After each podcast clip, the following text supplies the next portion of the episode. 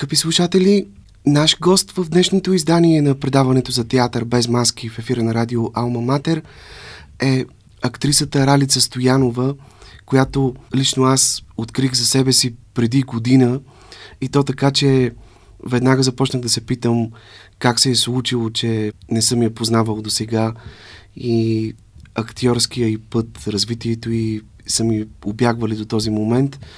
Но така или иначе, Ралица за този период от тогава насам, през последната година, успя да привлече при това много сериозно вниманието на зрителите върху себе си, както с първата си професионална роля на Софийска сцена в едно изключително красиво представление Шах на ме, сказание за зал с режисьор Елена Панайотова в театъра Зарян, така и с дебютната си роля в киното, в филма на Мина Милева и Весела Казакова Жените наистина плачат, филм, за който получи няколко много престижни награди.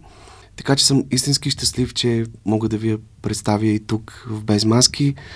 Рали, здравей, благодаря ти искрено, че прие поканата ни. Здравей, аз много благодаря за поканата и много съм благодарна за нашата среща. Честно казано, много следя твоето предаване и така си казаха, бе, няма ли да ме покани, няма ли да ме покани? и между няколко дни след това ти ми се обади. Но да, много, много съм благодарна. Много ти благодаря. И тъй като се намираме на територията на театрално предаване, нека да тръгнем от сцената. Едно наистина изключително красиво, много интересно, пишно и мащабно представление, в което лично аз те открих за себе си.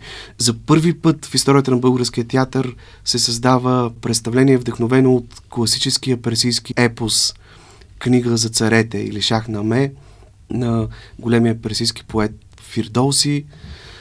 Едно произведение, което със сигурност е най-ценният паметник на персийската литература и култура. Някои учени го определят и като най-великата епична творба в света. Един епос, който е по-дълъг от Илиадата и Одисеята на Омер взети заедно. Почти двойно ги надвишава по обем. Разкажи за теб колко сериозно беше това предизвикателство и как се стигна до участието ти в този спектакъл? Да, Ами първо искам да кажа, че ние с това представление успяхме да стигнем до Техеран в Иран. Съвсем наскоро гостувахме там на...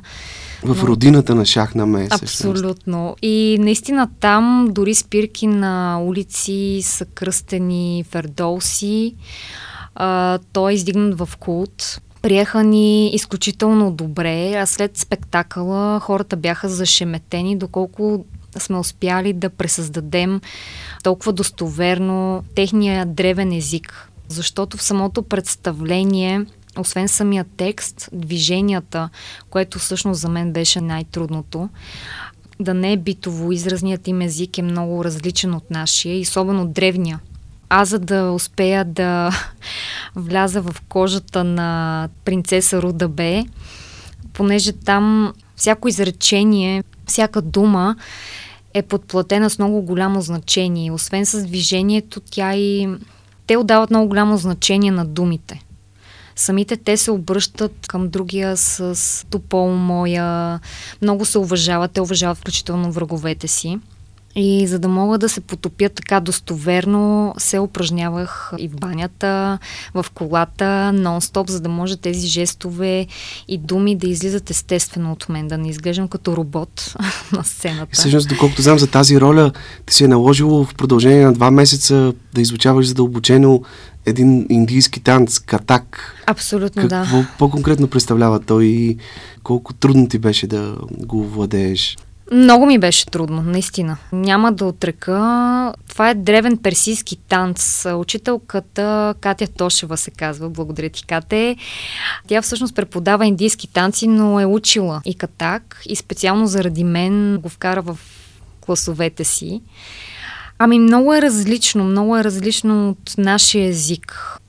Много беше за мен полезно, защото да, ние актьорите се потапяме в един различен свят, но аз вече съм се убедила в професията си, че всяко нещо ме обогатява като човек и то ми носи много след това в моят личен живот.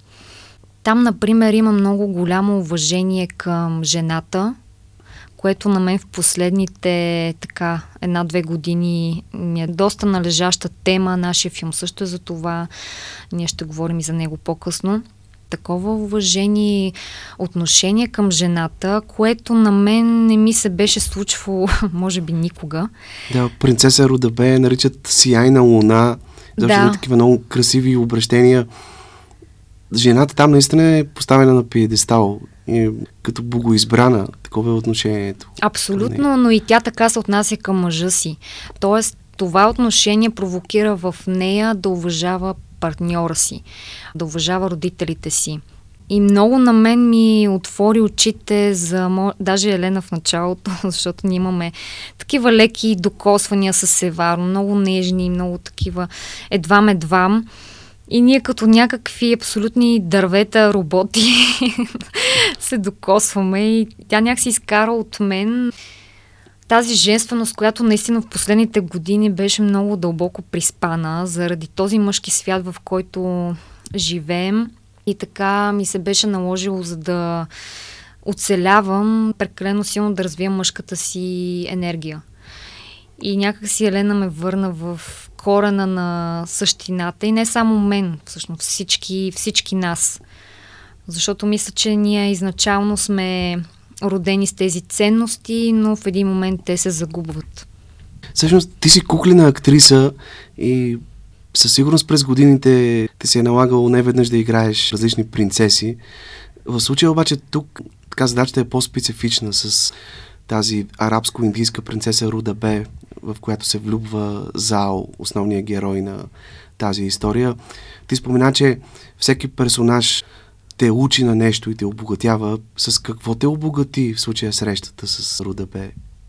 Ами, както казах, от една страна тази женственост, също така уважението към родителите, уважението към другите, към партньора, уважението към себе си на първо място, това да си знаеш стойността и това са за мен най-важните неща, чисто в личен план. Естествено в професионален имахме танц накрая. На мен не ми се налагало до сега да танцувам в представление, но много, много добре се получи танц, така точно като в тези индийските филми.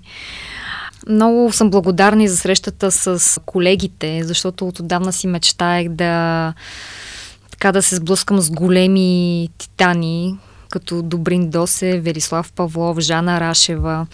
Изключително е да работиш с такива хора. И също така голямата сцена. До сега не ми се беше случило да игра на голяма сцена. Тази история за Зао и Руда Б се явява сякаш нещо като прототип на Ромео и Жулиета. И в нея има нещо като балконска сцена. Зао се изкачва по едно спуснато му въже, за да се добере до покоите на принцесата където си разменят първите любовни трепети и ласки. И двамата са представители на два връждуващи рода, той на пересите, тя на арабите. И всъщност техния брачен съюз в крайна сметка води до сключването на мир между двата народа. Хубавото е, че тук историята завършва с хепи енд, за разлика от... Издадохме.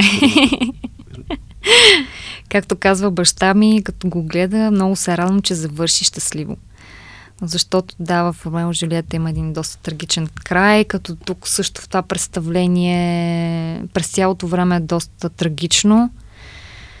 И в крайна сметка любовта над всичко. И всъщност именно от тяхната любов се ражда Рустам, най-великият mm-hmm. персийски герой, но това вече е Това е за втора част. История. Ти спомена, че има в този епос, който е писан преди хиляда години, разказва за още по-древни митологични времена. Едни много прогресивни женски образи. Виждаме как Руда Бе се бори за своята любов, а нейната майка, царицата Синдок, успява по един мек дипломатичен път, чрез мъдростта, женската си енергия и преданост по един мирен начин да предотврати една назряваща война, един назряващ конфликт.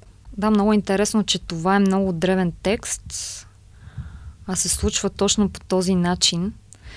Защото в момента до някаква степен отново се възвръща женската сила, и не случайно явно ми се случи да работим този текст.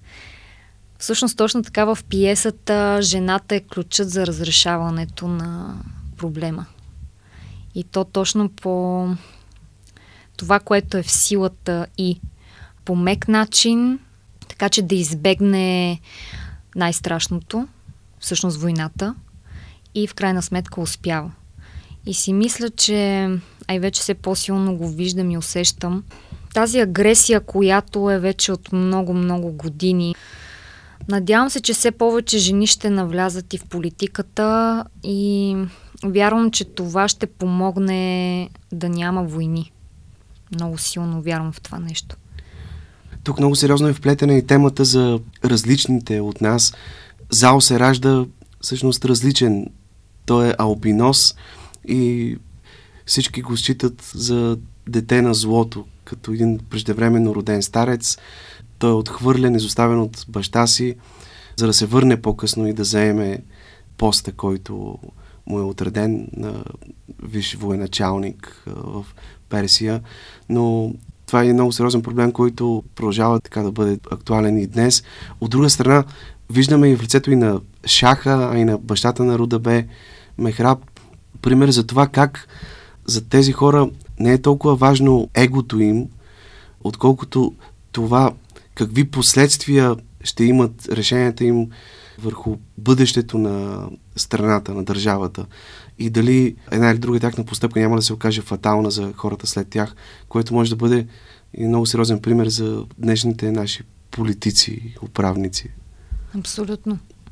Да, много интересно, че най-древните текстове се оказват толкова актуални в днешно време. Явно общо човешките теми няма промяна. Да, нищо не се променя, може би се променя нашата реакция.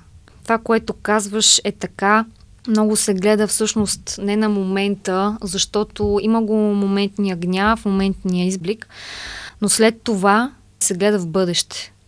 И тогава нещата се променят. Защото ако, както се случва в момента, се реагира прекалено емоционално и се действа на момента в този силен изблик, след това трябва да оправяш последствията от реакцията. Беше ли ви трудно на вас, актьорите, това, че текстът е в мерена реч, това е истинска поезия, един от най-дългите епоси, той е писан в продължение на 35 години от Фирдоуси и всъщност вие ползвате един стар, но много красив превод на Йордан Милев. Да, не беше лесно. От една страна, защото ние сме много забързани. А, текста, изобщо времето, в което се пренесохме е много по-бавно.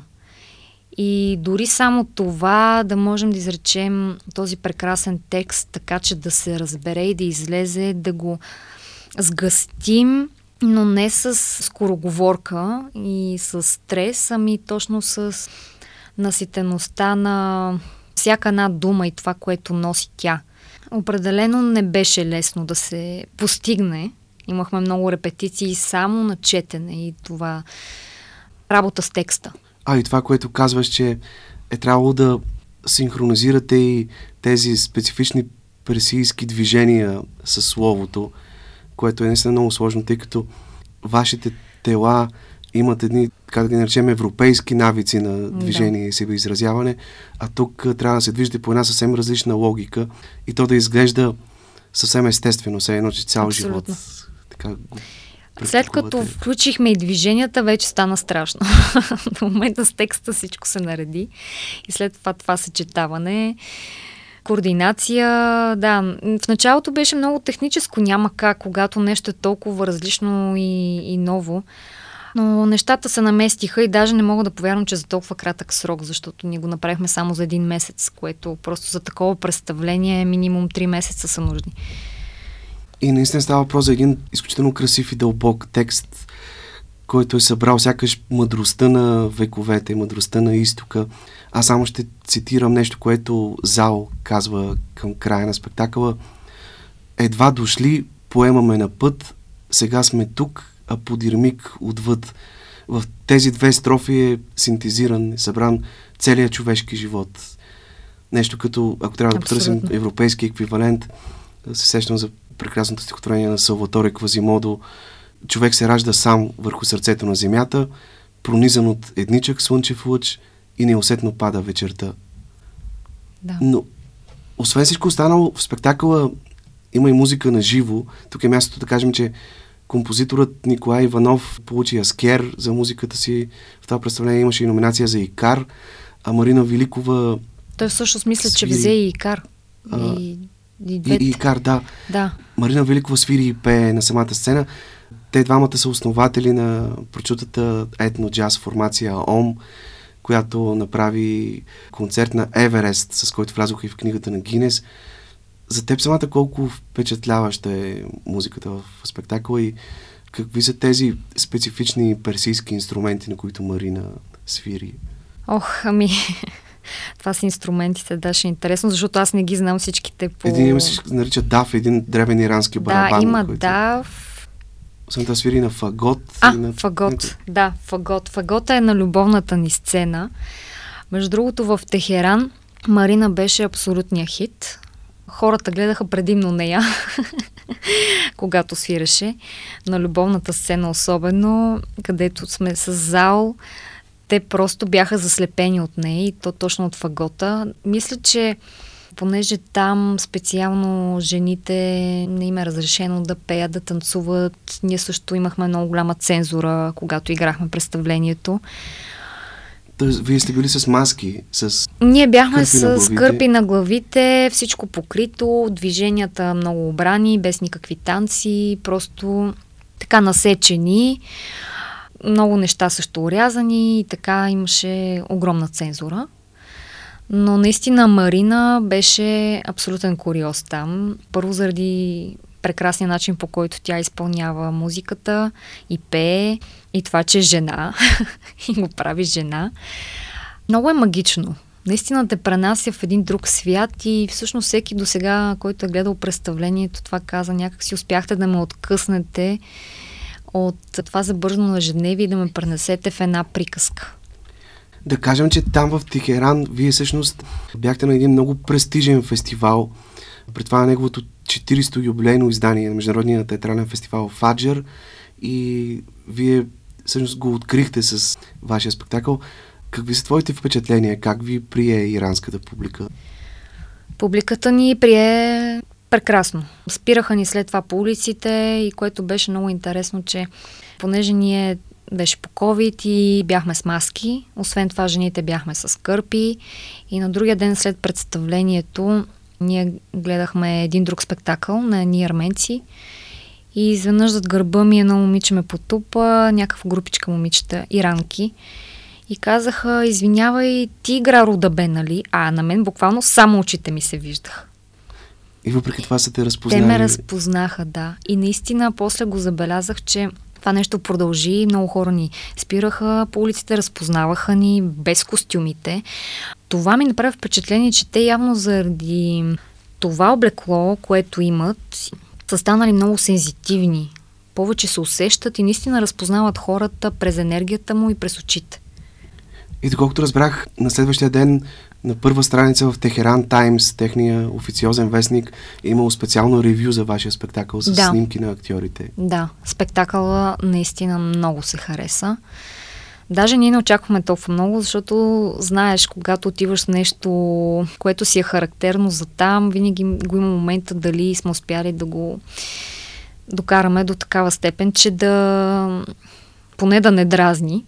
А не само, че не ги дразнеше, ами те бяха изключително впечатлени от това колко достоверно сме успяли да го пресъздадем. А ти какво ще запомниш от Иран? Дворците ли ти направиха най-силно впечатление? Ами да, определено много ми харесаха. Бих живяла в някой от тях. това, което разбира се, мен лично ме притесни, беше това с кърпите и това, че ние трябваше също да ги носим. Огромни съпротиви имах също това нещо и така де, просто в един момент свикваш, но някак си ми се иска да жената да не се обезличава по никакъв начин. Ти работиш за втори път с Елена Панайотова. Преди няколко години игра в нейния спектакъл Гилгамеш, който отново е базиран върху античен епос на, може би, най-древния народ в света, шумерите. Да. Интересни ли са ти тези своеобразни експедиции далеч назад във времето, в едни толкова стари и екзотични от наша гледна точка цивилизации и култури? Определено, да.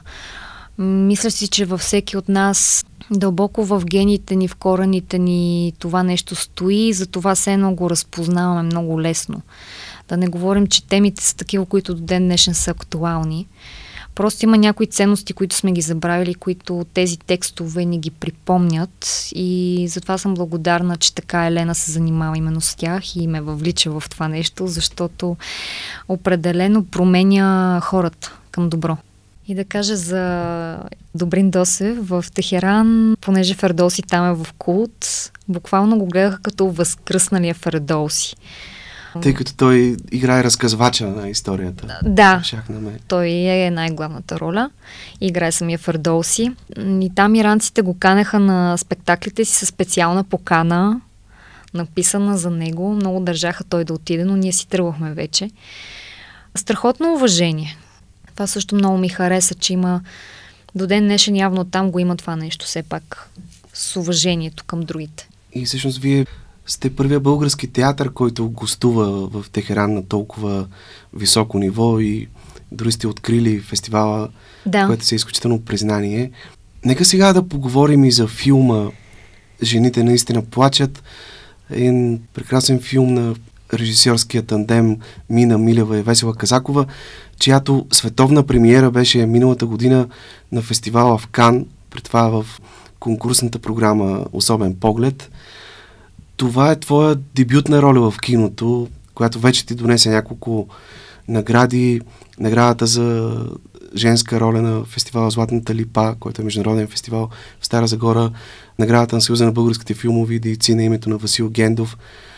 Ти самата, ако трябва да се направиш една равносметка сега, година по-късно, след премиерата, какво ти донесе този филм и до каква степен те промени? Промени ли те по някакъв начин? Изцяло.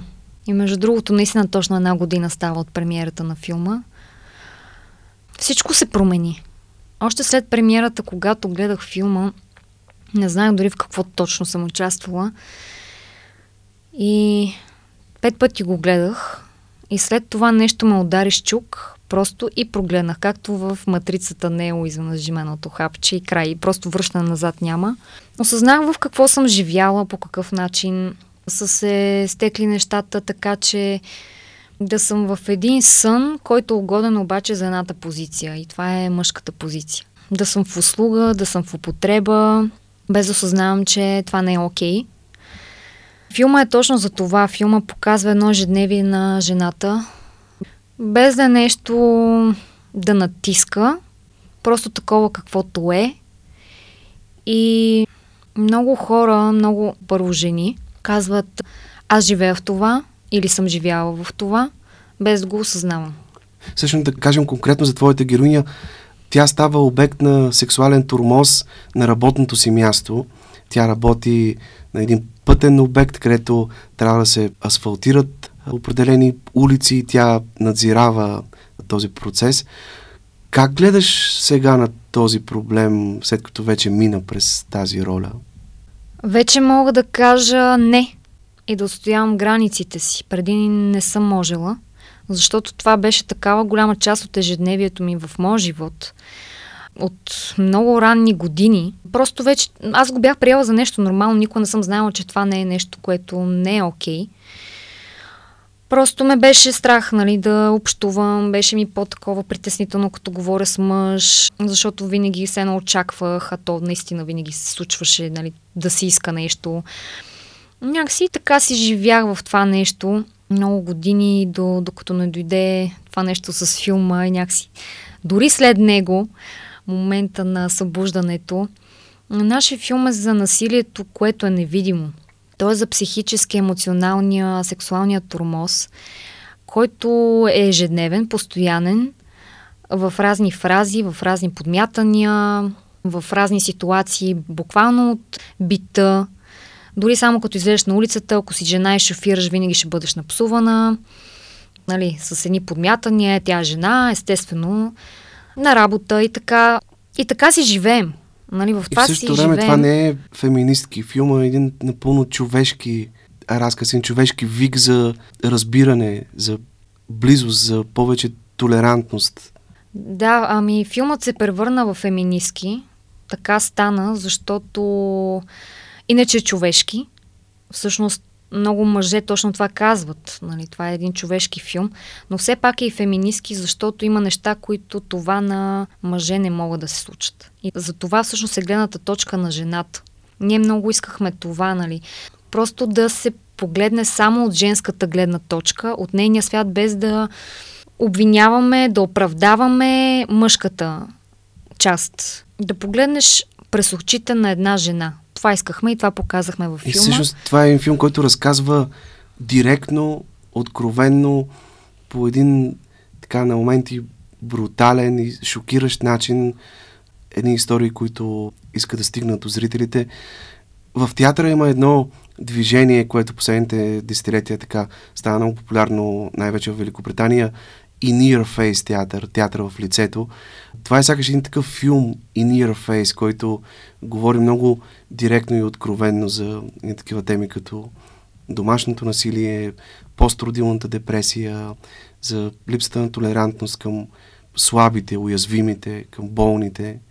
И аз затова не го приемам за феминистки, тъй като това е една гледна точка, за която аз лично бих застанал напълно и мисля, че много хора, много мъже също го приемат по този начин. Абсолютно много мъже подкрепят филма и даже казват защо не го направихте по-рано. Искахме да знаем. Или наистина ли това ви се случва? Какви са така отзивите и реакциите, които най-често стигат до вас от страна на зрителите? Ти беше и в Кан на официалната премиера на филма. Преди няколко месеца беше в Съединените щати на един от най-престижните фестивали там, South by Southwest. Предполагам, че и много български зрители са ти писали, са ти споделяли какво чувстват след като са гледали филма. Реакциите са едни и същи абсолютно по целия свят до сега, където бяхме, което от една страна е малко тъжно, защото реакцията е че хората започват да споделят. Директно след филма разпознават ни по улиците, спират ни, започват да плачат. Припознават ли се в Припознават се, припознават роднините си, припознават майките си, бабите си. Момчета звънят след прожекциите на родителите си да им казват, че ги обичат, нали, на майка си. Много, оказва се, че по целия свят, до сега където сме били, а вече бяхме наистина къде ли не, едно и също. Това е тема, която е много болна, много актуална, за жалост, абсолютно навсякъде. И всъщност в България беше най-странната реакция, защото аз и не само аз, целият екип очаквахме, че тук ще има много така агресивно, обичайното хейтърско посрещане, но се оказа, че тук филма се приема най-тежко, защото просто те удря и заради това, че ние мълчим, ние мълчим от години, ние не говорим, ние просто търпим и карай да върви. Заради това нещо, всъщност тук филма най-много удря. Вярно ли, е, че ти самата много дълго време си потискала емоциите си, дори не си можела да плачеш, тъй като си смятала, че това ще направи слаба, ще направи по-уязвима и как успя да преодолееш тези свои страхове? Да, вярно е бях влязла в ролята на мъжко момиче, пак вкарано и промито от обществото. С това, че да си мъжко момиче, ти си готина, ти си по... Така е по-добре да бъдеш, нали? да търпиш, да не си показваш емоциите, пък, нали, другото женско, нали, женските реакции, такова, нали, лигаво. И много бях вляза в тази роля, първо защото, нали, исках да бъда силна, а пък за мен така беше внушено, че това е да си силен – и второ, защото пак с мантрата, че когато човек плаче, е слаб. Трябваше ми много време, докато успея да... Даже не съм сигурна още до каква степен съм успяла напълно да го преодолея това нещо, но вече все по-лесно се разкривам пред хората. По-често ли плачеш напоследък? Ами, по-често си позволявам да се разплача пред друг, защото аз в нас мога да се разплача, но ако е навън, някакси пред обществото или дори пред някой близък, никога не съм си го позволявала, точно заради това да не, да не ме помисля за уязвима, да не бъда наранена. А сега по-скоро излизам с истината, излизам с себе си и виждам, че това повече ме свърза с другите, защото тогава и другия сваля бариерата и той започва да си говори, да си споделя. Всъщност виждам, че всички сме, всички сме едно, всички сме едни наранени същества, които просто искат вече да говорят истината, да бъдат себе си, да се откриват и без да ги е страх. Всъщност, каква част от теб виждаме в твоята героиня Лора? Тъй като в този филм почти всяка от вас така разголва нещо от себе си, има вплетени много ваши лични спомени и преживявания. Да, Лора определено е част от мен, като разбира се, аз много съм я подсилила, нали, чисто актьорски. Ами използвах нещо, което тогава, в тези години, не харесвах в себе си. Това да съм така рязка с близките си, да съм прекалено пряма, но по един по-груп начин, в смисъл без да се съобразявам другия, дали ще се засегне, дали ще го заболи, даже може би предимно това е била целта, защото дълбоко мен ме е боляло. Също така това с мъжкото момиче и това да не показвам емоциите си. Да, интересното е, че наистина в този период аз не съм харесвал това нещо в себе си. А след филма толкова много хора ми казваха, че са като мен, не като мен, като Лора. Обаче аз и знаех, нали, че това си е като мен. Нали, казваха, че са като Лора, че са много са се припознали в образа, че по същия начин искат да си позволят да бъдат меки, да бъдат уязвими, но някакси не си го позволяват.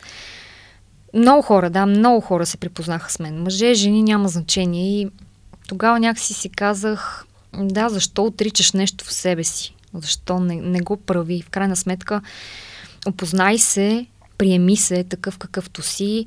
Всеки има и добро, и лошо, нали, неща, които... Но, но вярвам, че всяко нещо пак е за добро.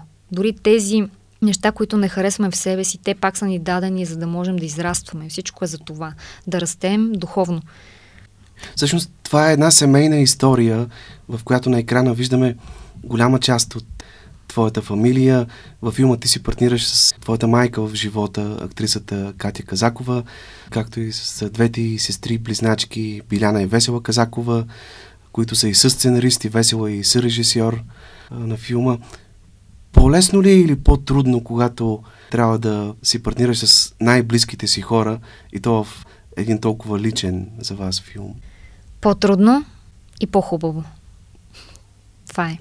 Просто няма как, защото с близките ти си все пак най, най-откровен и най- но откровен не че за себе си, ами по-скоро точно да си изкарваш абе най-грозното. В такъв смисъл. Открит.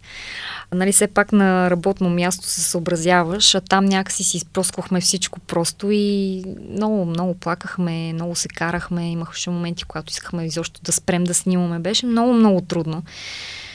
Но пък точно заради това и се получи най-силно и най-истински. Това е един процес, който много се надявам да ми случи пак, но си давам сметка, че до такава степен няма как, защото все пак това е семейството ми и е много по-различно, когато снимаш с чужди хора.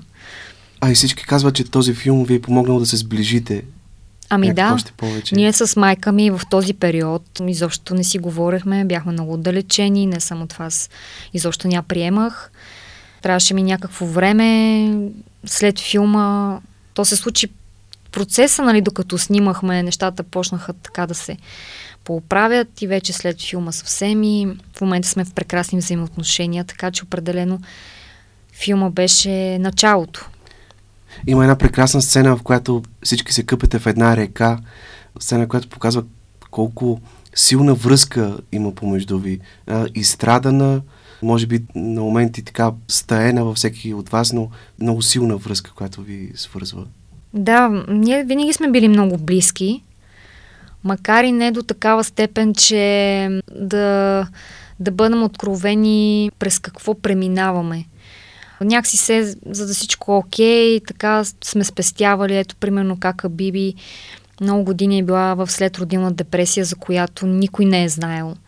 След смъртта на баба и трите нали, майка ми и двете и сестри много се отдалечават, спират така да си споделят и през този 10 годишен период, което изобщо не е малко време, всъщност се случват толкова много неща за всяка една от тях, включително и на мен и сестра ми и в един момент започнахме да се сближаваме, започнахме да си споделяме и си казахме, Боже, защо не сме били заедно тогава някакси. Но явно е имало нужда да бъдем по-отделно, защото сега си давам сметка, че първо сам първо сам трябва да, да тръгнеш да изплуваш и след това може да повикаш помощта. А някакси тогава всички бяхме потънали и нямаше как никоя да извади другата. А с сестра ти също ли сте преминали през едни такива сложни отношения, каквито виждаме в, в филма? Да, да.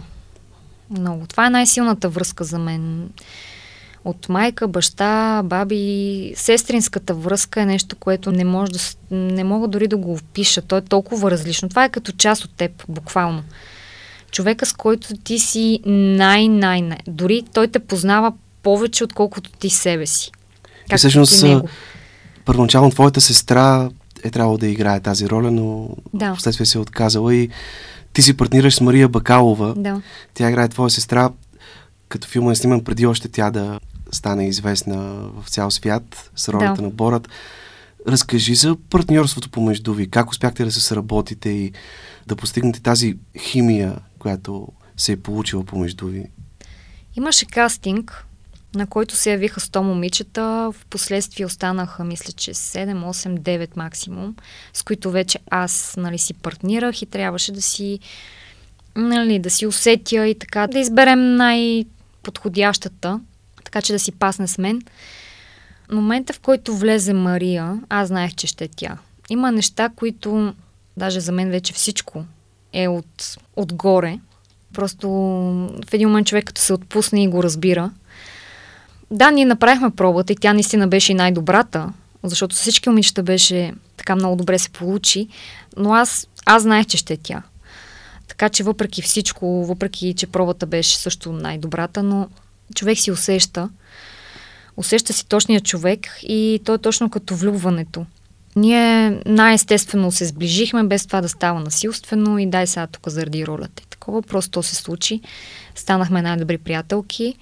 И така, сега живота ни раздели, но няма значение. Това си е било важно заради, заради Всъщност, филма. Ти си тази, която първа е научила за кастинга за филма Борат от Юлиан Костов, който всъщност... Да, кастинга беше пратен на мен, но ето пак същото, нали, някакси от, отгоре више, аз видях Мария и директно ми го пратих, казах дава и така и това беше общо заето. Много силна е тази така, комбинация, която се е получила между вашите героини.